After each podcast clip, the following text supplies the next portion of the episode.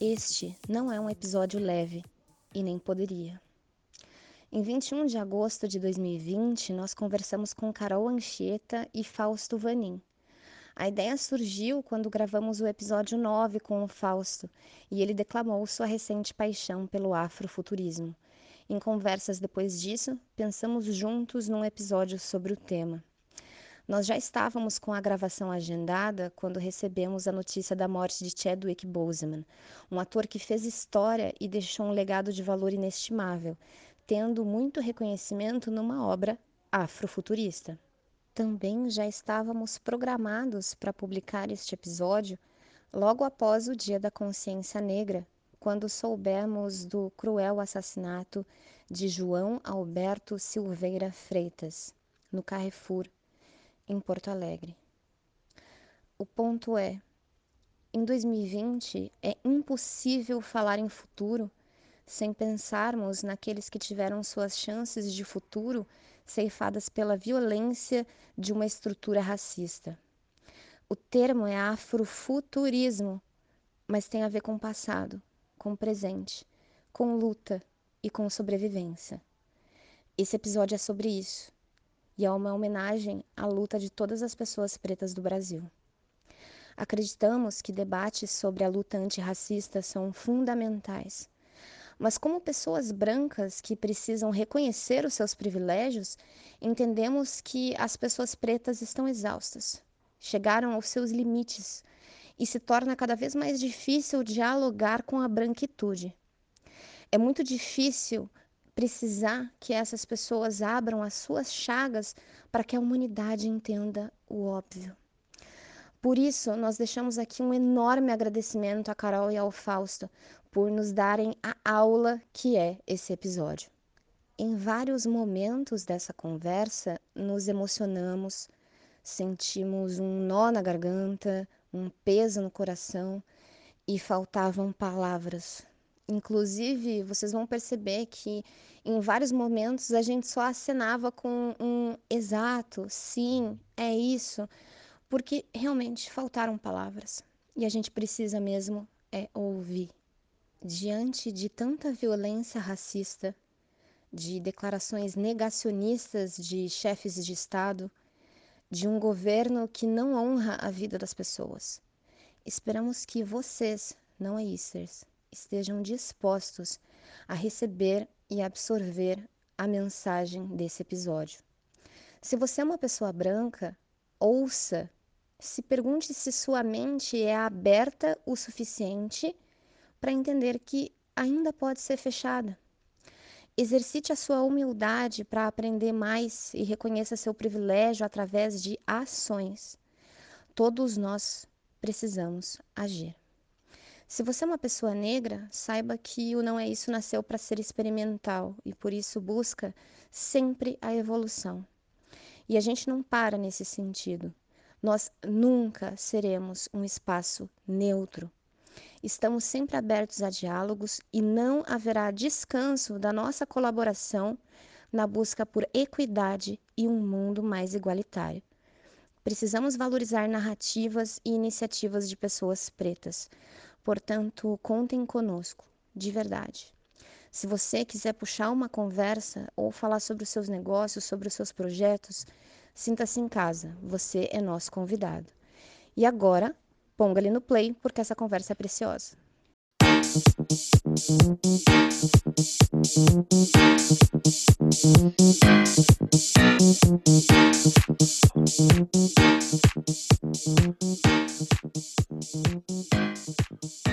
Oi, Ig. Tudo bem? Hum. Olha uhum. só. Seguinte, é, parece que o pessoal lá mudou de ideia. Ai, ainda bem. Toda vez que eu olhava para aquela ideia, eu achava bem estranho. Eu sempre pensei, não é isso.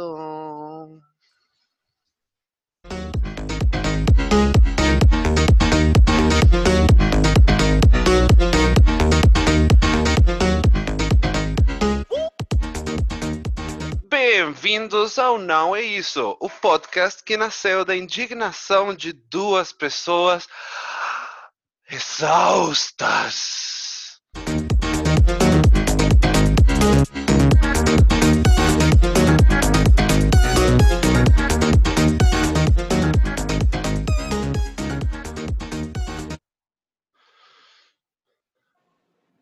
Eu sou a melhor amiga da Blue Ivy. Ela só não sabe disso ainda. Mas num universo paralelo, a gente troca mó ideia e ela me passou algumas boas dicas pro episódio de hoje. Meu nome é Marília Silveira e na minha imaginação, eu tô de férias nas Bahamas a convite da família Carter.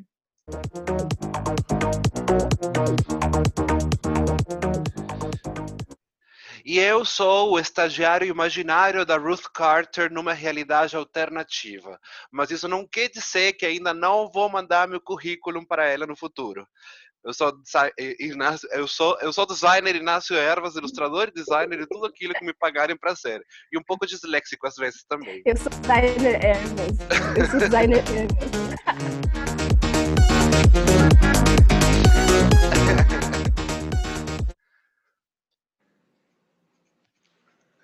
Eu sou o cara que entrou de penetra no aniversário da Beyoncé para gritar Black Skin e celebrar a memória eterna de Chadwick Boseman. Meu nome é Fausto Vanin e sigo cansado. Exausto, mais uma pessoa exausta. E a gente tem também mais uma pessoa exausta aqui hoje com a gente. Carol, chega mais. Tudo bem? Obrigada pelo convite. Eu sou Carol Enchieta, sou a pessoa que está tão exausta que não tem criatividade para fazer uma apresentação diferente hoje, sábado, depois de ter acordado às seis da manhã para escrever a sua qualificação de mestrado, mas eu estou muito feliz por estar aqui hoje. Esse papo vai ser um respirinho nessa minha rotina exausta por diversos motivos. Muito obrigada. Maravilhosa! Maravilhosa. Bem-vindos ao Não É Isso, o podcast que nasceu da indignação de duas pessoas exaustas. A gente tem duas pessoas exaustas incríveis hoje aqui com a gente. Vou falar um pouquinho delas para vocês. Fausto Vanin, meu irmão, já participou de um episódio com a gente. Fausto é agente de transformação digital, atua em iniciativas que usam a tecnologia para mudar o contexto social. Ele é membro do coletivo 1%, que desenvolve soluções de software com a tecnologia blockchain, é cofundador do POX, que é uma plataforma de aprendizagem interativa, é membro da diretoria voluntária da Aldeia da Fraternidade, é fellow do Social Good Brasil, é consultor de negócios na ODABA, a Associação de Afroempreendedores do Rio Grande do Sul, e é uma pessoa exausta que eu tô achando que daqui a pouco vai acabar virando figurinha carimbada aqui no nosso podcast. Se ele quiser, o espaço é todo dele. E sobre Carol, e quem é essa deusa que está aqui com a gente hoje? A nossa convidada estrela do dia é Carol Anchieta. Carol Anchieta é jornalista, já atuou como âncora e apresentadora em veículos como TV Unicinos, Canal Futura e no projeto OCTO da RBS TV. É, foi fanzineira e colunista de hip hop para publicações como Happy News, Happy Brasil, Noise e Void. Passou pelo Projac como editora de texto no programa Encontro com Fátima Bernardes, é, na Rede Globo. E em 2017, em 2017 e até recentemente era repórter da editora de cultura Jornal do Almoço da RBS TV, afiliada à Rede Globo, no Rio Grande do Sul, e ainda com colaborações eventuais para a Jornal para o jornal impresso Zero Hora, com algumas capas no segundo caderno e algumas colunas sobre cultura e comportamento. Ela também é mestranda em design estratégico para inovação social pela Unicinos, com foco na diversidade nos processos projetuais de moda a partir da projeção de cenários com afrofuturismo cenários com afrofuturismo e pesquisadora do ecossistema da moda sustentável. Integra o Colégio de Artes Visuais do Rio Grande do Sul, curadora do Festival Poá é, em cena e assessora de diversidade da Secretaria de Cultura do governo do estado do Rio Grande do Sul. É um currículo maravilhoso que eu li horrendamente porque hoje estou no meu dia disléxico. Então, é, tenham paciência Não, com esse o Ig mas... tá trabalhando tanto. O Ig tá trabalhando tanto que ele não é mais nas ervas, entendeu? Ele é designer ervas, porque ele tá trabalhando tanto que sobrou só o designer. Me senti é bem apresentado. Mas... O tema de hoje... Isso. Vamos pro tema. É um tema é, que eu acho que, sim, ele está sendo falado por alguns é, motivos, por algumas coisas que estão rolando na mídia mais recentemente, mas eu acho que é um tema que tem tanta coisa para se falar que, enfim, eu quero já começar trazendo perguntas, já começar trazendo uma conversa aqui com a galera. A ideia do tema de hoje é a gente falar sobre afrofuturismo, É, e a ideia é, galera, para quem não sabe o que é afrofuturismo, vocês gostariam de dar uma pequena introdução? Vai, Carol. Fausto, vai. Começa tudo. A última vez que a gente estava junto numa, numa fala online, eu comecei, vai tu. É, tranquilo. A gente vai fazendo essa, esse bate-bola aqui tranquilamente. Bom, eu, eu costumo dizer que o afrofuturismo ele é um, um manifesto pela existência do povo preto no futuro. E, e isso engloba um, um, um, conjunto de tudo, que, tudo aquilo que a nossa humanidade é capaz de, de produzir para sustentar esse manifesto. Então, é, passa pelas artes, né? enfim, pelas manifestações culturais em geral, passa pela ciência, pela tecnologia, né? Tá no cinema, tá nos livros, tá no teatro, tá na música, tá na moda, no jeito de a gente se vestir, de se comportar, na nossa fala, mas uh, muito mais do que isso está na, no nosso desejo profundo de tirar o que está na nossa imaginação e, e, colocar isso na realidade como um caminho que é, pavimente esse futuro né, na, nas diversas espirais por onde a, a nossa ancestralidade africana nos, nos, conduz. Então, acho que passa um pouco por aí. É, Carol. Maravilhoso. Carol, deixa eu te perguntar uma coisa. É, dentro dessa visão que o Fausto trouxe, é correto dizer que o afrofuturismo é uma perspectiva de criar realidades futuras em que, por uma perspectiva do povo negro, é correto dizer isso? E de que outras formas a gente pode falar sobre o significado de afrofuturismo? É correto, mas não é só, sabe? O afrofuturismo uhum. ele recai muito numa, num olhar muito estético e muito de projetação somente. Mas o afrofuturismo ele uh, nos faz fazer, ele nos permite um exercício, ele, ele nos propõe um exercício uh, de voltar para a ancestralidade, para olhar para nossa ancestralidade, né, como ela era de fato e não o que a gente sabe pouco a nosso respeito como pessoas negras em, na diáspora, né, ou seja, fora da África, que a gente reorganize o nosso presente a partir desse conhecimento mais profundo sobre nós mesmos e a gente então consiga reorganizados e uh, potentes a partir dessa ancestralidade consiga projetar um futuro que não seja sob, uh, viciado pelo olhar do colonizador, né? O que, que, a gente sabe da gente hoje? Nada. E as únicas referências que a gente tem da gente uhum. é da subalternidade, da inferioridade, da pobreza e da marginalidade. Então, se a gente projeta um futuro somente a partir desse olhar, a gente vai continuar nessa mesma nesse mesmo círculo de pobreza, de marginalização, de inferioridade, como eu falei, né, e de infelicidade.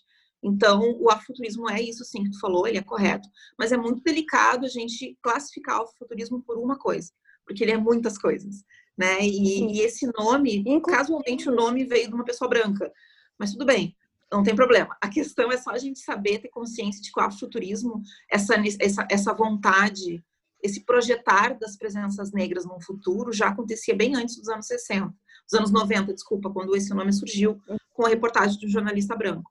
Mas uh, é, é importante ter essa, essa percepção de que ele não é só estético e que ele não é só futuro ele é volta para o passado, presente futuro também. Até porque passa de alguma forma pela própria percepção do tempo, né? Que na, na cultura, enfim, no, no grande continente que é a África, que acho é importante a gente também é, relembrar, né? E as, e as seis grandes culturas é, predominantes na África é muito comum uma percepção de tempo diferente da, da eurocêntrica, né? De que o tempo é um trilho de trem que vai em direção a alguma coisa, né? Então, a cultura de raiz africana percebe o tempo muito mais, essa espiral a que eu me referi, então, por isso essa coisa da ancestralidade é diferente, né? O que talvez para alguns seja visto como atemporal, né? Ou, é, é, é, enfim, como manifesta. Não linear. É, com certeza é não linear, então essa espiral que vai e volta, então acho também por isso essa, essa relação constante com a ancestralidade, né? Então acho que já passa, já, já começa por aí, né? Então por isso que é, acho que é tão, é tão vívido essa coisa de é, é, é no futuro, não, estamos falando de futuro, não é só, é, não é aquela coisa de ser para frente, né? Então é muito mesclar o hoje, o ontem, né, e, e, e, o amanhã, né? Então já, já, já é uma percepção é. diferente desde aí, né? Claro. Sim. E tem uma percepção muito é, potente nisso que vocês falam, que é justamente a percepção de que o futuro é construído no presente. Então a gente precisa olhar para o passado para conseguir criar um futuro que faça mais sentido pela perspectiva que acreditamos, né? E aí eu queria perguntar, por uma visão até mais pessoal de vocês, é, como que foi a conexão de vocês com esse tema?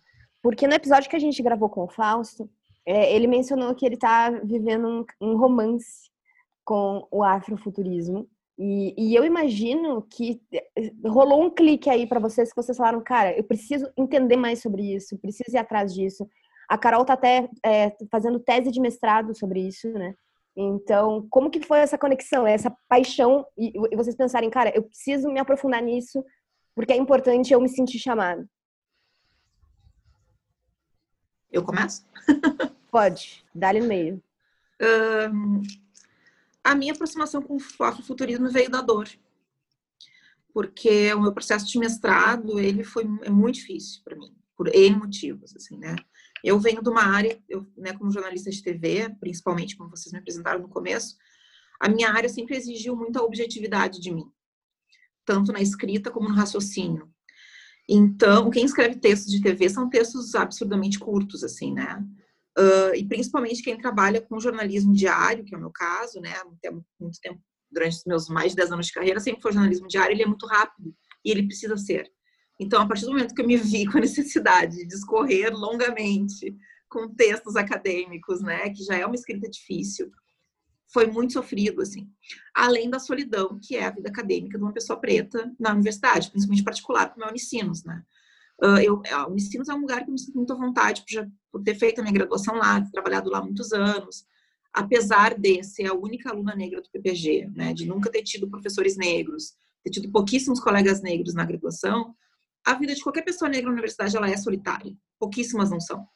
Então, dentro do meu processo de mestrado, uh, eu não estava conseguindo achar uma virada assim de, de chave para o meu raciocínio, porque a minha, a, o meu questionamento para a dissertação de mestrado sempre veio do questionamento da ausência de pessoas negras na moda sustentável. Então, só que eu não estava conseguindo achar um ponto de virada que, que casasse com o meu questionamento, sabe? Então, e que se relacionasse comigo, assim, porque o que me irrita muito, uma das coisas que me deixa exausta dentro da moda, né, dos questionamentos da moda, da, da, da, moda em relação às pessoas negras, é a obrigatoriedade de que a gente trate da moda uh, a partir da estampa africana, por exemplo, sabe? Recai sempre no mesmo lugar a nossa percepção de moda. É mais uma caixa que nos coloca, né, como pessoas negras.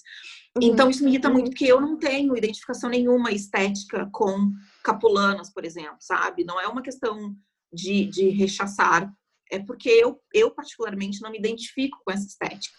Eu sou muito urban, assim, né? O que me levou para a comunicação, o que me molda como pessoa é a cultura urbana, o skate o hip hop. Então, é muito street a minha, a minha, a minha relação com a estética, né? Então, eu não tenho essa relação com a moda, teoricamente, a moda que dizem que nós, pessoas negras, precisamos produzir. Eu não sou produtora de moda, tá? Eu não sou designer. Eu, a minha relação com a moda vem de outro lugar mas é o que está no meu estudo. Então, eu demorei para chegar num ponto que eu conseguisse projetar um olhar sobre a moda que incluísse o meu questionamento num futuro, assim, né? Então, eu não sei, eu, assim, e o meu processo foi tão imerso e tão dolorido e tão demorado que eu não sei te dizer em que ponto exato que o afuturismo chegou em mim. Qual foi a coisa específica, um, um vídeo, não sei. Ele veio vindo, veio vindo e daqui a pouco eu encontrei se eu posso ter um momento que eu que eu cheguei e pensei é isso, foi no episódio daquela série sobre design que tem no Netflix, que tem a Ruth, que é a figurinista do Pantera Negra, ela falando como foi o processo dela de criação. Uhum. Para mim foi a virada de chave definitiva de que eu queria ter o afuturismo na minha dissertação de mestrado. Né? Porque eu cheguei no afuturismo em função do mestrado, né? Agora já é minha, assim, faz parte de mim, né? Eu acho que claro. depois do hip hop, da cultura urbana, o afuturismo hoje é o que me molda como ser, como o meu, o meu ser negro social é o rap, a cultura urbana, o picho, o grafite, o skate e o afuturismo. Então é isso que ele hoje faz parte de mim dessa forma. Que massa, que massa. Pelo eu, que eu percebi, eu... Desculpa, pelo que eu percebi, isso faz tão parte de você que você é uma afrofuturista em construção, né? É, sim. Acho que em construção sempre, né? Até porque, como envolve projetação, sempre, assim, acho sempre. que a gente fica. Mas é isso. é isso. Esse episódio do. É abstract, né? Da, da... Isso, exatamente. O nome é, muito, é muito bom. Todo, é todos bom, esses, né? esses, documentários, a maior parte deles, também não vou jogar flores para todo mundo, mas a maior parte deles são bem inspiradores. Eu acho muito é. massa. É bem Vocês que, que acho que como você já puxou o papo, acho que a gente pode começar no seu primeiro momento. Que, ah, você. Ah, opa, Não, opa, tô recebendo uma responder a conexão dele. Ah, ah, ah, ah, ah, já querendo cortar aqui. Ah, tranquilo, querido. Na busca dessas conexões, acho que eu falei um pouco desse meu romance com o afrofuturismo aqui. Eu tenho várias, né? A minha relação acho que é, é um pouco diferente da, da que a Carol trouxe. Que, que bom, né? A gente poder ter essas diferentes uh, visões e sentimentos. E eu fui resgatar aqui uma coisa super bacana. Convido a Carol a dar uma olhadinha no WhatsApp dela agora também, porque hoje faz exatamente um ano que eu mandei a primeira mensagem do WhatsApp para Carol. E eu mandei Nossa, assim pra ela. Nossa, sério? Estamos comemorando um ano. Aqui é o Fausto. Olha!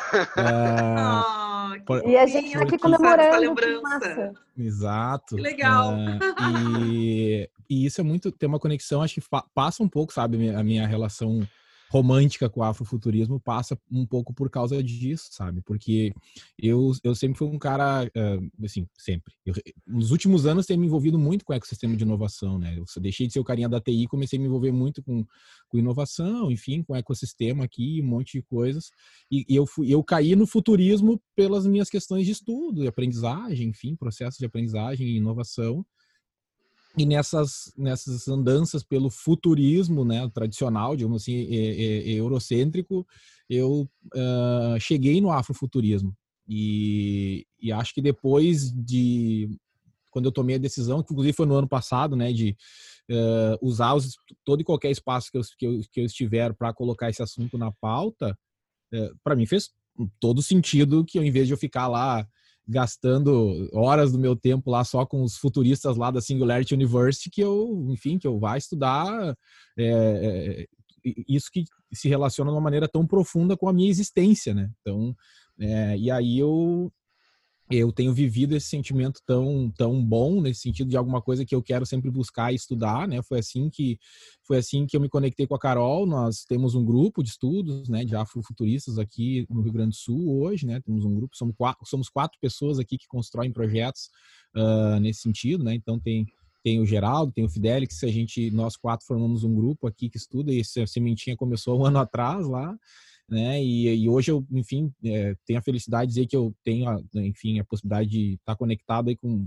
pessoas que estão fazendo afrofuturismo aqui no Brasil, né? A Carol é uma dessas pessoas, sem dúvida nenhuma. E então eu, a, minha relação acaba sendo a, a, a de eh, ver no afrofuturismo sentido a minha existência porque tudo aquilo que eu ficava consumindo como, como um conteúdo que era de absorver a cultura dos outros e ter traduzir isso para as minhas verdades eu agora me sinto num campo que não tem tradução, né? Então eu estou num campo que me acolhe do jeito que eu sou, né? Da, com os meus valores, com, com, com, a roda que, que, que, que, que pulsa, que toca o tambor, que abre espaço para eu chegar, uh, chegar junto e, e, me sentir super à vontade. Então, cara, eu hoje, enfim, leio, consumo conteúdo, busco porque me interessa, assim, porque me satisfaz e porque me faz bem, assim. Então, acho que é, acaba sendo um, um, um, um espaço bom Uh, especialmente para esses momentos de exaustão que a gente sente, né? Então tem no afrofuturismo uma boa saída, assim, para me sentir bem, me sentir em casa. Eu achei lindo. Vocês dois encontraram no, no afrofuturismo um lugar de acolhimento também, né? É belíssimo. E aí agora eu acho que a gente poderia, né, ir para o nosso primeiro bloquinho. Agora posso, então vou soltar a trilha. Ah, vai!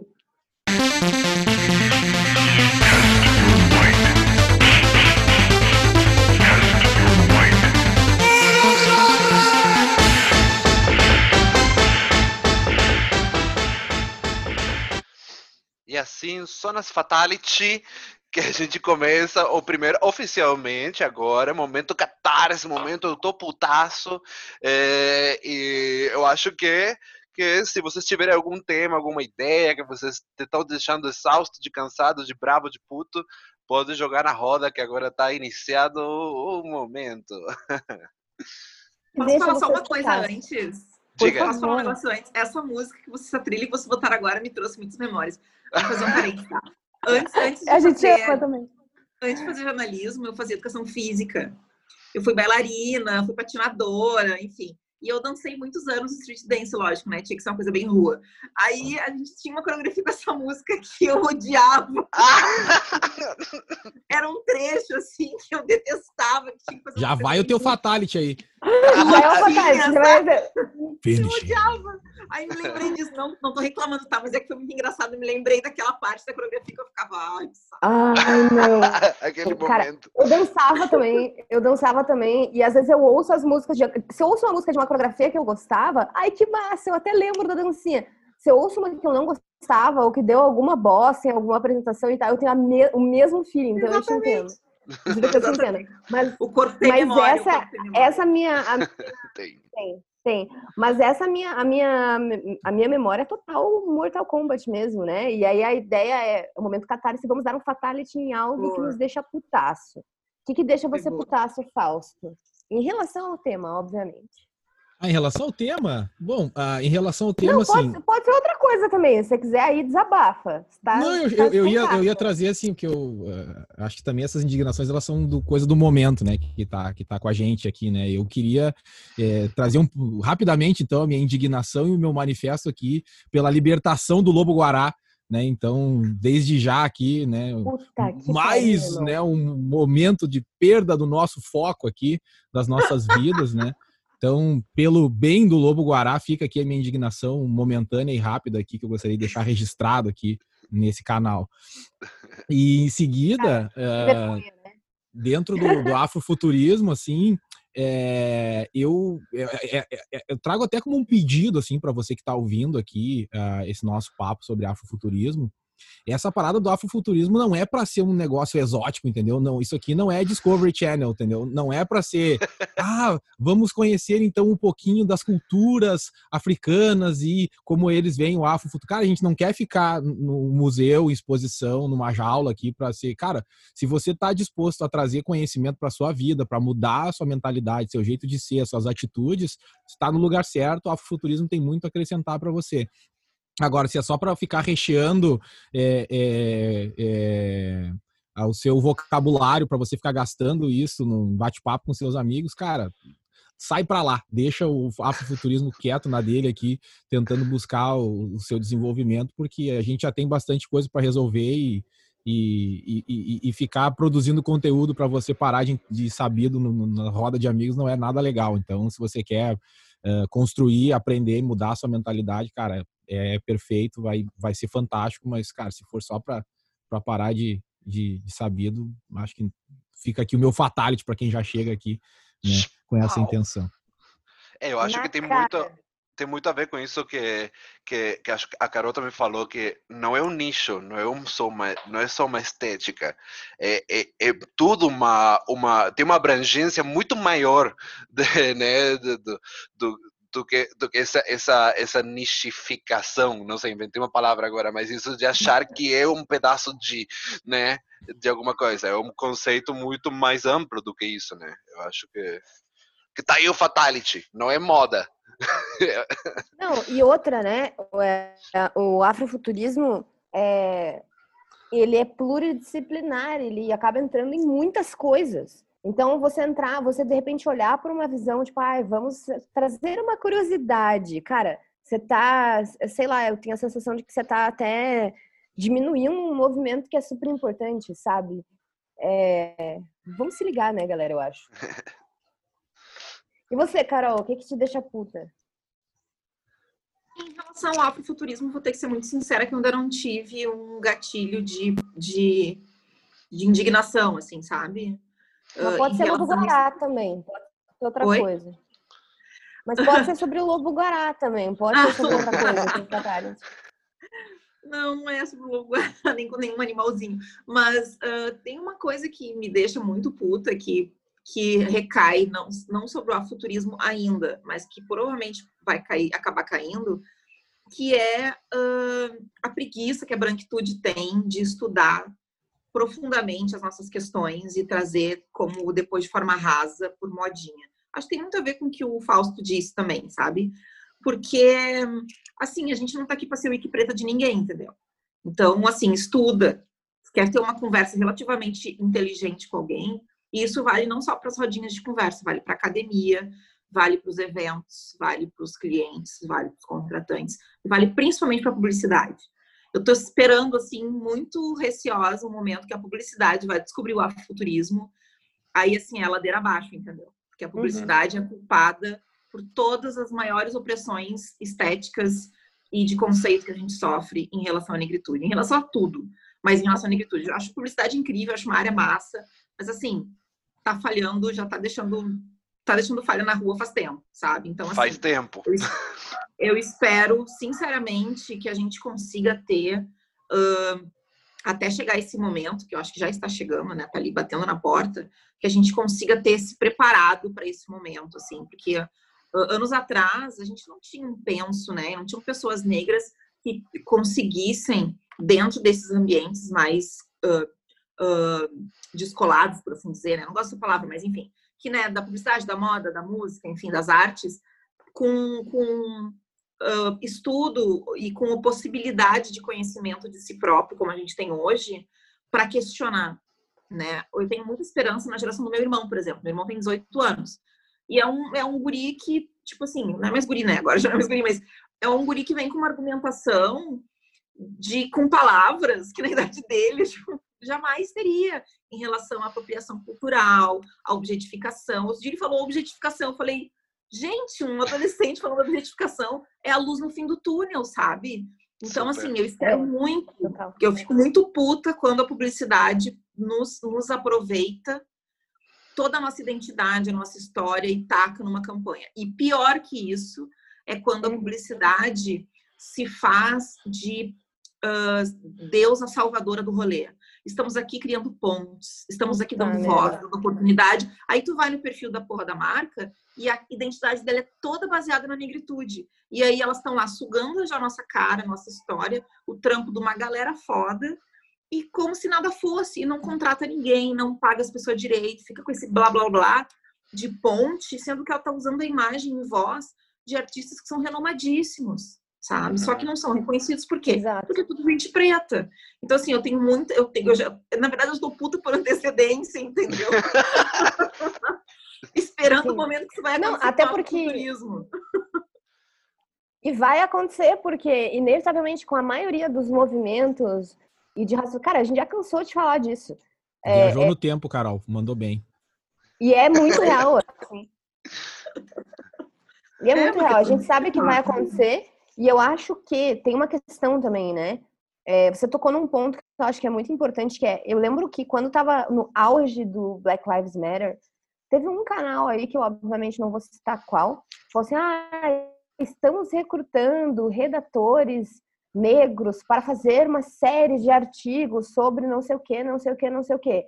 E daí a pergunta que estava com mais likes ali no, no, no, no post, tá, é quanto que vocês vão pagar para essas pessoas escreverem? Nada. Tá, mas. É, amigo, acorda. O que, que, que, você tá fazendo? Em que mundo você vive, sabe? Então, quando você vê que esse tipo de bosta acontece, já dá para entender que vai acontecer um, um close muito errado, muitos closes muito errados na, na, publicidade ainda. Acho que já acontece, né? Mas eu é... acho que numa visão de afrofuturismo vai rolar. Eu acho, eu, para mim tem uma coisa, me corrija se eu estiver errado, mas eu vejo sempre uma relação que com certeza deve ter muito grande com a necessidade, a representatividade em si. É, essa questão de ter pessoas criando esse conteúdo, porque eu vejo, assim, comparando diretamente com agora com publicidade, por exemplo, todo o que é o boom das para, parada LGBT e a representatividade LGBT nas marcas, que já chegou na publicidade, já chegou nas marcas e tem um monte que durante um mês do ano a gente já falou isso várias vezes, né?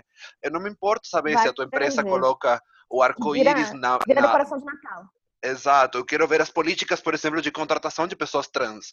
Nesse, é isso que me interessa. E aí que vem uma, uma, uma, o verdadeiro conceito de diversidade e representatividade, não essa, essa, essa, essa futilidade de se aproveitar, né? Então, com certeza, eu acho que tem a ver, é, me parece, muito mais com isso de ter pessoas pretas dentro dos espaços, ocupar os espaços Exato. e não simplesmente ser representados de uma forma rasa, né? Que acho que este tem a ver com um pouco com, com, com medo esse porque a publicidade, é, vamos combinar, faz oito cagadas para um acerto, né? Mas, mas, mas, enfim, é, eu compartilho, faço dos seus momentos catarses meus também. deixa eu aproveitar esse momento putão aí, deixa eu perguntar um negócio para vocês. É, o, o, futurismo eurocentrista e o afrofuturismo, eles têm uma conexão também com essa visão de ficção científica, né? Seja numa manifestação cinematográfica, por exemplo. E a ficção científica, historicamente, vem sendo extremamente machista e racista. E, cara, mesmo que um dos primeiros nomes de grande relevância da ficção científica tenha sido uma mulher feminista, que é a Mary Shelley, com o Frankenstein, a ficção científica, historicamente, ela é, cara, querendo ou não, é um retrato do que a gente é como sociedade também. Né? Então, é uma perspectiva, se cria ali uma perspectiva futura, mas com um retrato de como a gente é hoje. E aí, quando eu vejo alguma coisa que vem do afrofuturismo e não do futurismo e da ficção científica eurocentrista, eu mesmo sendo uma mulher branca, me sinto muito mais em paz do que vendo a, a, a visão da ficção como ela vem sendo ultimamente, né? E eu queria perguntar para Carol, Carol, a conexão do afrofuturismo é, e da ficção e de toda essa representação, também pensando é, em feminismo e em feminismo negro. É, como que isso tudo se conecta de alguma forma, na tua visão?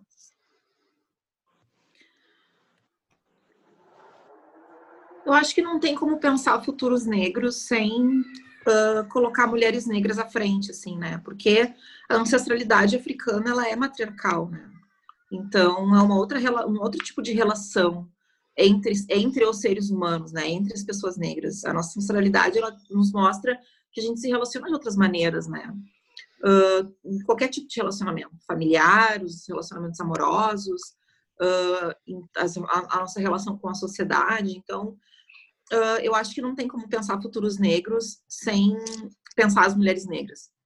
Então, o feminismo negro, assim, é, e, é, e é delicado também a gente pensar a partir do feminismo negro, né? Eu, apesar de me, me, me, considerar feminista pelo viés da negritude, né, do feminismo negro, eu, a gente tem que saber que o feminismo não nos contempla na totalidade, assim, né? Então, tem aí o mulherismo africano para quem quiser se aprofundar.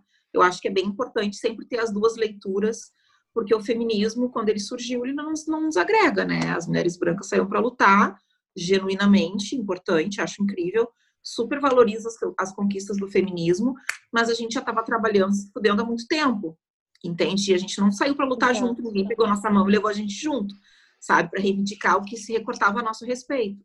Então, acho que é bem importante ter essa relação. Então, eu acho que nem é o caso de pensar o feminismo negro em si com o afrofuturismo.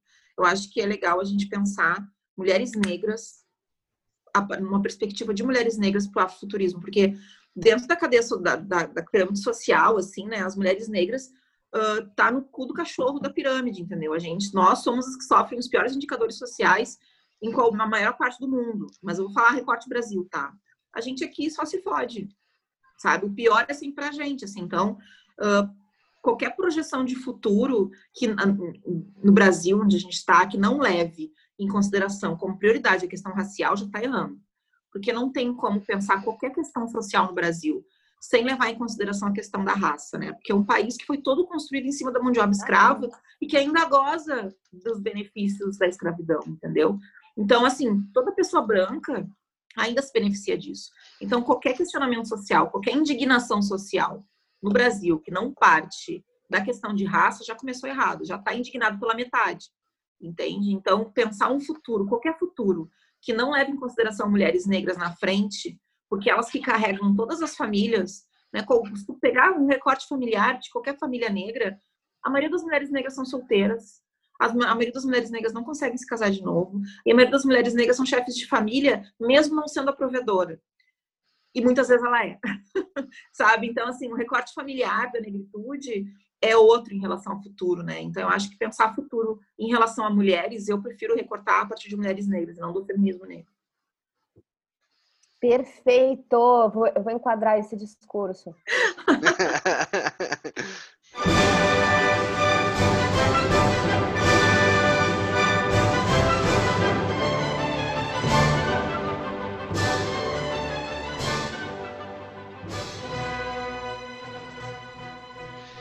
É isso, meu Brasil! Chegou o momento das atualidades. Aquilo que está rolando no dia a dia, dia a dia.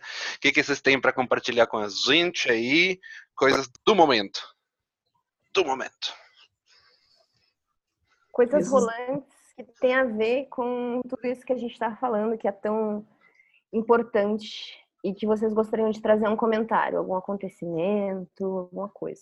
Enfim, acho que tem alguns acontecimentos importantes recentes em relação a isso, mas eu queria que vocês puxassem. É, eu acho que é impossível não falarmos aqui sobre a perda recente do, do Chadwick, né, que é uma, é uma referência extrema quando né, é, se fala, digamos assim, da popularização do, do, do afrofuturismo para o público em geral, mas para mim é muito mais do que isso, né? É a perda de um protagonista preto é, que estava fazendo um trabalho fantástico, inspirando muita gente e que uh, ah, para as pessoas que, enfim, prestaram o um mínimo de atenção a tudo que se desencadeou depois da passagem dele, dá para ter uma ideia do, do tamanho do impacto do que vai além do que a gente estava falando antes sobre ficção científica, no impacto daquilo que vai além da ficção científica, quando alguém parte de uma peça né, uh, do imaginário para entender que hoje é possível fazer algo diferente. E, e, e, e o Chadwick e, o, e, o, e o filme uh, o Pantera Negra é, carregam essa, é, essa mensagem carregam essa, essa potência enorme em termos de, de mostrar para muita, muito, muito jovem preto por, pelo mundo todo de que pode ser diferente. E tudo que se sucedeu a partir da, da dessa passagem dele, é, nesse sentido, foi fantástico em termos de é, acolhimento entre as pessoas. Então, acho que esse é um acontecimento extremamente relevante dentro disso pelos dois, pelos dois motivos, né? Ou seja, o, o afrofuturismo não pode se resumir ao filme Pantera Negra. E, e, e a existência da pessoa que o Chadwick foi é, também vai além da peça cinematográfica do Pantera Negra. Então fica aqui para mim duas mensagens, né? O afrofuturismo é, é, de novo, ele é um manifesto pela sobrevivência do povo preto no futuro. Então, e eu estou falando da vida das pessoas, né? Não estou falando do cinema, das artes, da, da, da, da, estética. Isso, isso caminha junto com as pessoas, se as pessoas estiverem lá no futuro. Né? Então, é, esse é um acontecimento extremamente uh, relevante para reforçar, uh, reforçar isso, né? E, e, que a gente possa consumir o trabalho dele para aquilo que vai além né, do, do, do, filme Pantera Negra e que a gente possa consumir diretores negros, o cinema negro brasileiro e, e, se não, de novo, vai cair naquilo que eu falei, é só para ser legal falar de afrofuturismo na, na rodinha de amigos e, e nada de diferente vai mudar na cabeça das pessoas. É verdade. Exatamente, exatamente. Perfeito, perfeito. Cara, vocês não sabem como é bom ouvir vocês falando sobre tudo isso. Uhum. É, é, é, como pessoa branca como pessoa branca, é extremamente importante ouvir isso. É, eu realmente gostaria que esse podcast chegasse muita gente. Porque eu acho que essa conversa, essa, essa conversa é muito importante. Assim. E você, Carol, o que, que você tem de atualidades que você gostaria de comentar? Eu acho que em função. Eu concordo muito com o que o Fausto falou, assim, né? De que o afuturismo, o Pantera Negra foi o que trouxe o afuturismo para o mainstream de novo, assim, sabe? Uh, mas eu acho Exato. que seria muito importante se as pessoas aproveitassem esse gancho para continuar se aprofundando no estudo do afroturismo, ou pelo menos no conhecimento de, porque, é, como a gente falou desde o começo, assim, ele é muito mais do que a questão estética e da questão uh, da arte em si, né, somente, assim. Então, eu acho que uh, eu não consegui me manifestar publicamente sobre a perda desse ator, não, para mim foi muito difícil. Uh, eu ainda não, não, não quero fazer isso. Para mim, ainda eu estou ainda trabalhando isso dentro de mim, assim, porque é uma falta. É um, é, um, é um ator que eu já acompanhava há muito tempo, assim, né? Antes do Pantera Negra. Eu vi todos os filmes que ele fez em relação às questões raciais, assim. Uh, tem um especial que mexeu muito comigo. Ai, agora me fugiu o nome. Que ele faz o primeiro advogado que teve uma, uma, uma, uma um escritório para defender pessoas negras, pessoas vítimas de racismo, anos atrás. Aquilo mexeu muito comigo, assim, foi um filme muito forte para mim. Depois a gente deixa a referência aí pessoal, eu sou péssimo de nomes. Uh, então, foi, e não só a, a, morte em si, mas todo o contexto, né, de sofrimento que ele precisou passar, mesmo doente, para se manter, porque ele certamente sabia que ele, como um ator negro, não teria a mesma chance de voltar para o mainstream se ficasse afastado muito tempo. Tinha que agarrar aquela chance de todas as formas, porque ele vinha, ele vinha trabalhando doente há muito tempo, né? Então, claro, a gente não pode dizer exatamente que é isso que ele estava pensando, logicamente não podemos, mas para gente, nós pessoas negras que sabemos como é difícil chegar, nos, alcançar lugares de, de decisão, de destaque, de, eh, né, por, pelo simples fato de sermos pessoas negras, né? A gente com certeza se, se, se alinha com ele, se encontra com ele nesse sentimento de que ou é agora não vai ser mais. E que missão, que missão que ele teve, que ele cumpriu aqui, assim. Então, é muito difícil pra gente. Eu li outro dia um post que dizia é como se a gente tivesse perdido uma pessoa da família. E essa mesma relação é a mesma relação que a gente tem quando a gente abre um livro de história e tem uma foto ali do negro açoitado. É como se fosse o nosso pai, como se fosse a gente. Então, tudo que acontece em relação à negritude nos, nos, nos acomete de outras maneiras, né? É muito mais profundo, é muito mais próximo. Então, nesse momento, assim, é muito triste refletir sobre o afuturismo com essa perda. E, ao mesmo tempo, que pena que tenha, tenha que ter tido a morte de um ator como ele para que as pessoas pensassem nesse, nessa pensassem nessa, nessas ausências negras no cinema, né? Olha tudo que esse ator teve que se submeter para garantir o seu espaço, né? Então isso é muito profundo, assim, é muito é muito profundo, é muito sério, assim, né? Vai além das questões uh, artísticas, né? São questões sociais muito profundas. Por isso que é tão por isso que é tão fácil para a publicidade ou para as empresas tratarem da questão LGBT. A questão LGBT é muito séria, mas ele é muito mais hype, né? Porque assim, falar de racismo mexe na estrutura social de uma maneira que nenhuma outra vai desestruturar o privilégio branco como o racismo faz. Então, pensar o racismo Exatamente. e agir sobre ele tira privilégios que ninguém quer perder. A branquitude nunca quer perder. Nas pequenas coisas, sabe? Então, assim, é inadmissível que em 2020 a gente esteja tendo que ter uma hashtag Black Lives Matter. É vergonhoso. Exato. Sabe? Então, e eu assim, acho, Carol, isso.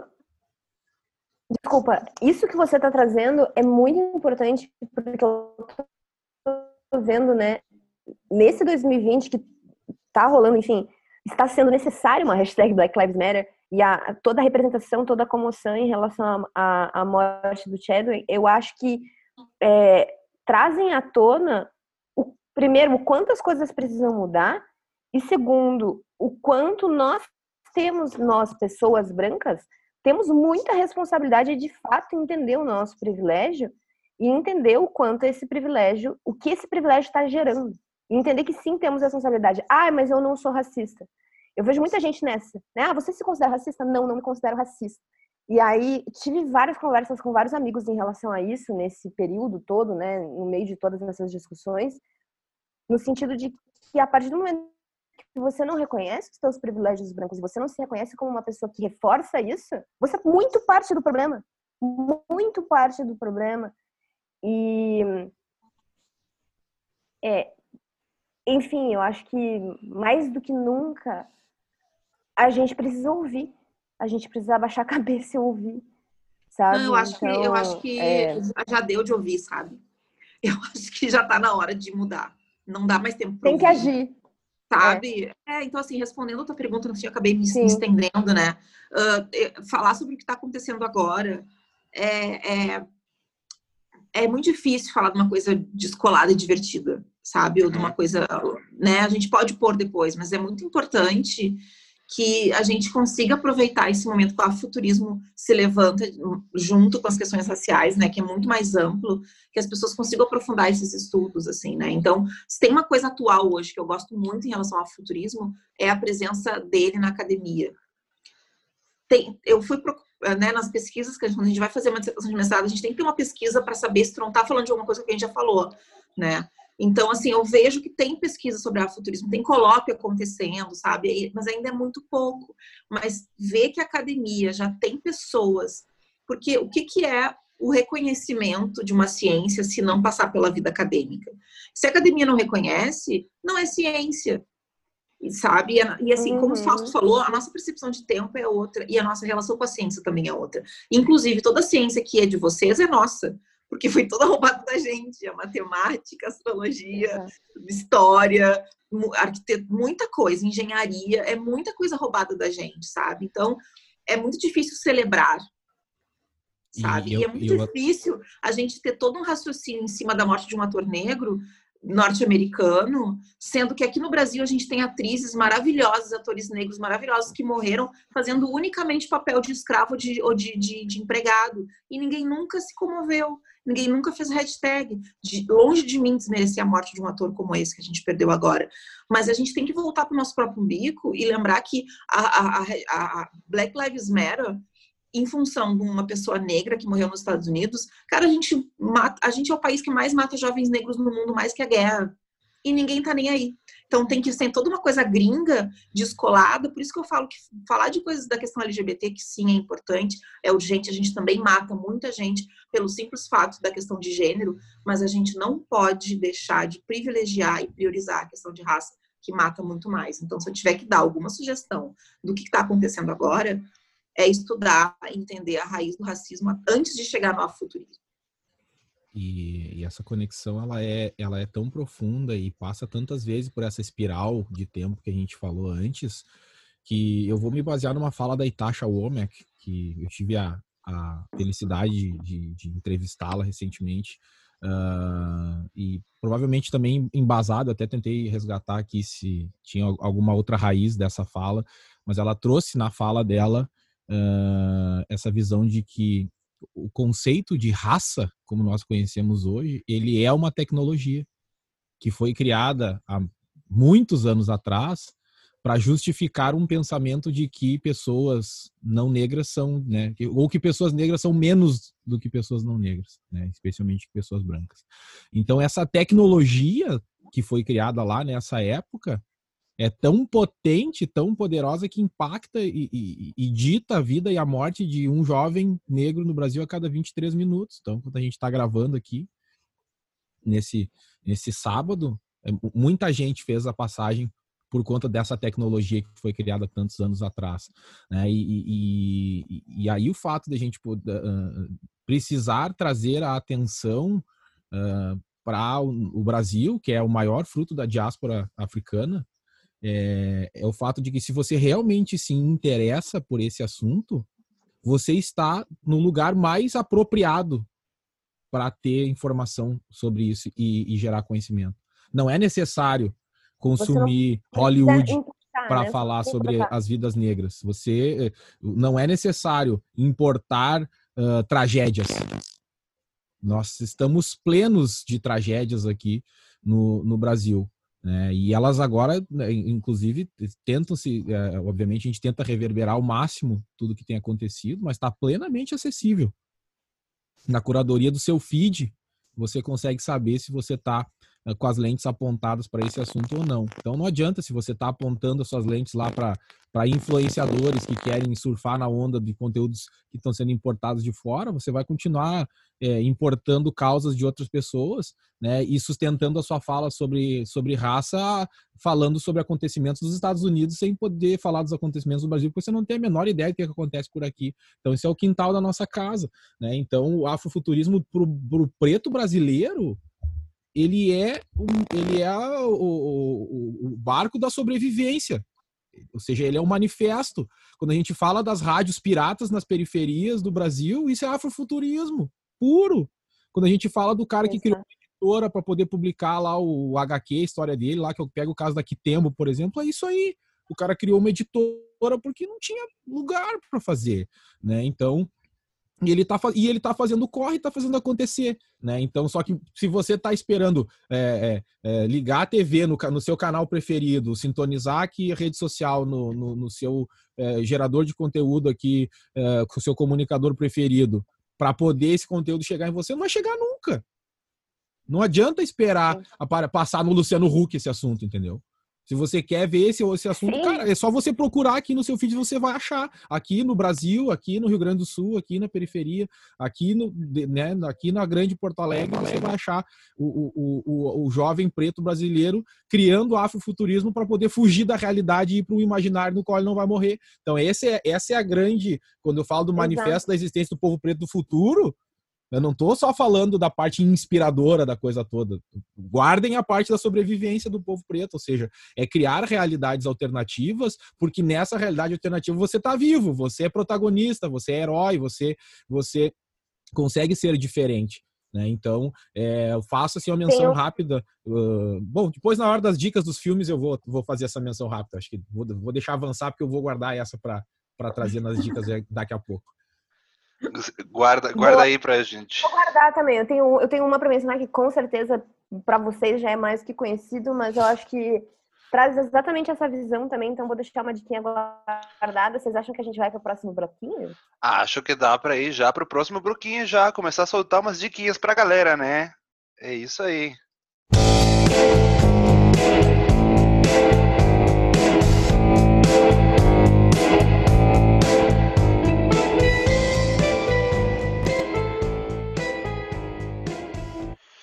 E falando de diquinhas, acho que muito do que a gente conversou é, até agora é, faz sentido da gente realmente mostrar tudo que está sendo criado de conteúdo e propor para as pessoas que precisam, é, ou necessitam ou gostariam de se aprofundar nessas temáticas, né?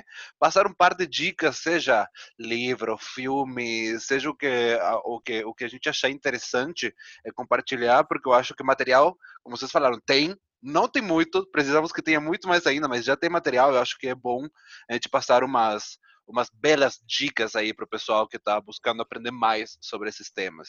O que, que vocês têm aí de, de legal? Não, não fala, você já estava com uma na ponta da língua, só vem. Então, você gente, já preparado. Eu tenho um monte de coisa aqui, tá? Uh, primeiro, eu queria comentar rapidamente, assim, que eu comecei com... Uh, nós organizamos no, algum tempo atrás aqui uh, um evento, faço questão absoluta de falar sobre isso, um evento chamado Futuro é Preto, uh, que foi uh, um evento que nasceu de uma indignação de uma pessoa preta, chamada Gisele, é, que ao encontrar uma publicação sobre o futurismo eurocentrista, um evento sobre futurismo, é, perguntou, gente, mas uh, esse evento que vai rolar, não, não, vocês não tinham nenhuma pessoa preta para convidar para falar sobre futuro, né? uma temática tão importante e tal. Uh, perguntou numa postagem de uma das palestrantes e ela chamou a organização ali no, na, na fala, disse, olha, chamar a organização aqui para explicar, e a organização do evento veio numa postura assim, não, é que para nós todo conhecimento é importante e a gente chama as pessoas pelo conhecimento que elas têm e, e, e não e não pelas questões étnicas. Cara, deu aquela resposta assim que é, tipo, é a definição do, do racismo estrutural, assim. E aí as pessoas uhum. começaram a chamar a gente para encaminhar o link e a gente baixou, assim, né? Eu e outras pessoas baixamos ali nesse, nesse papo.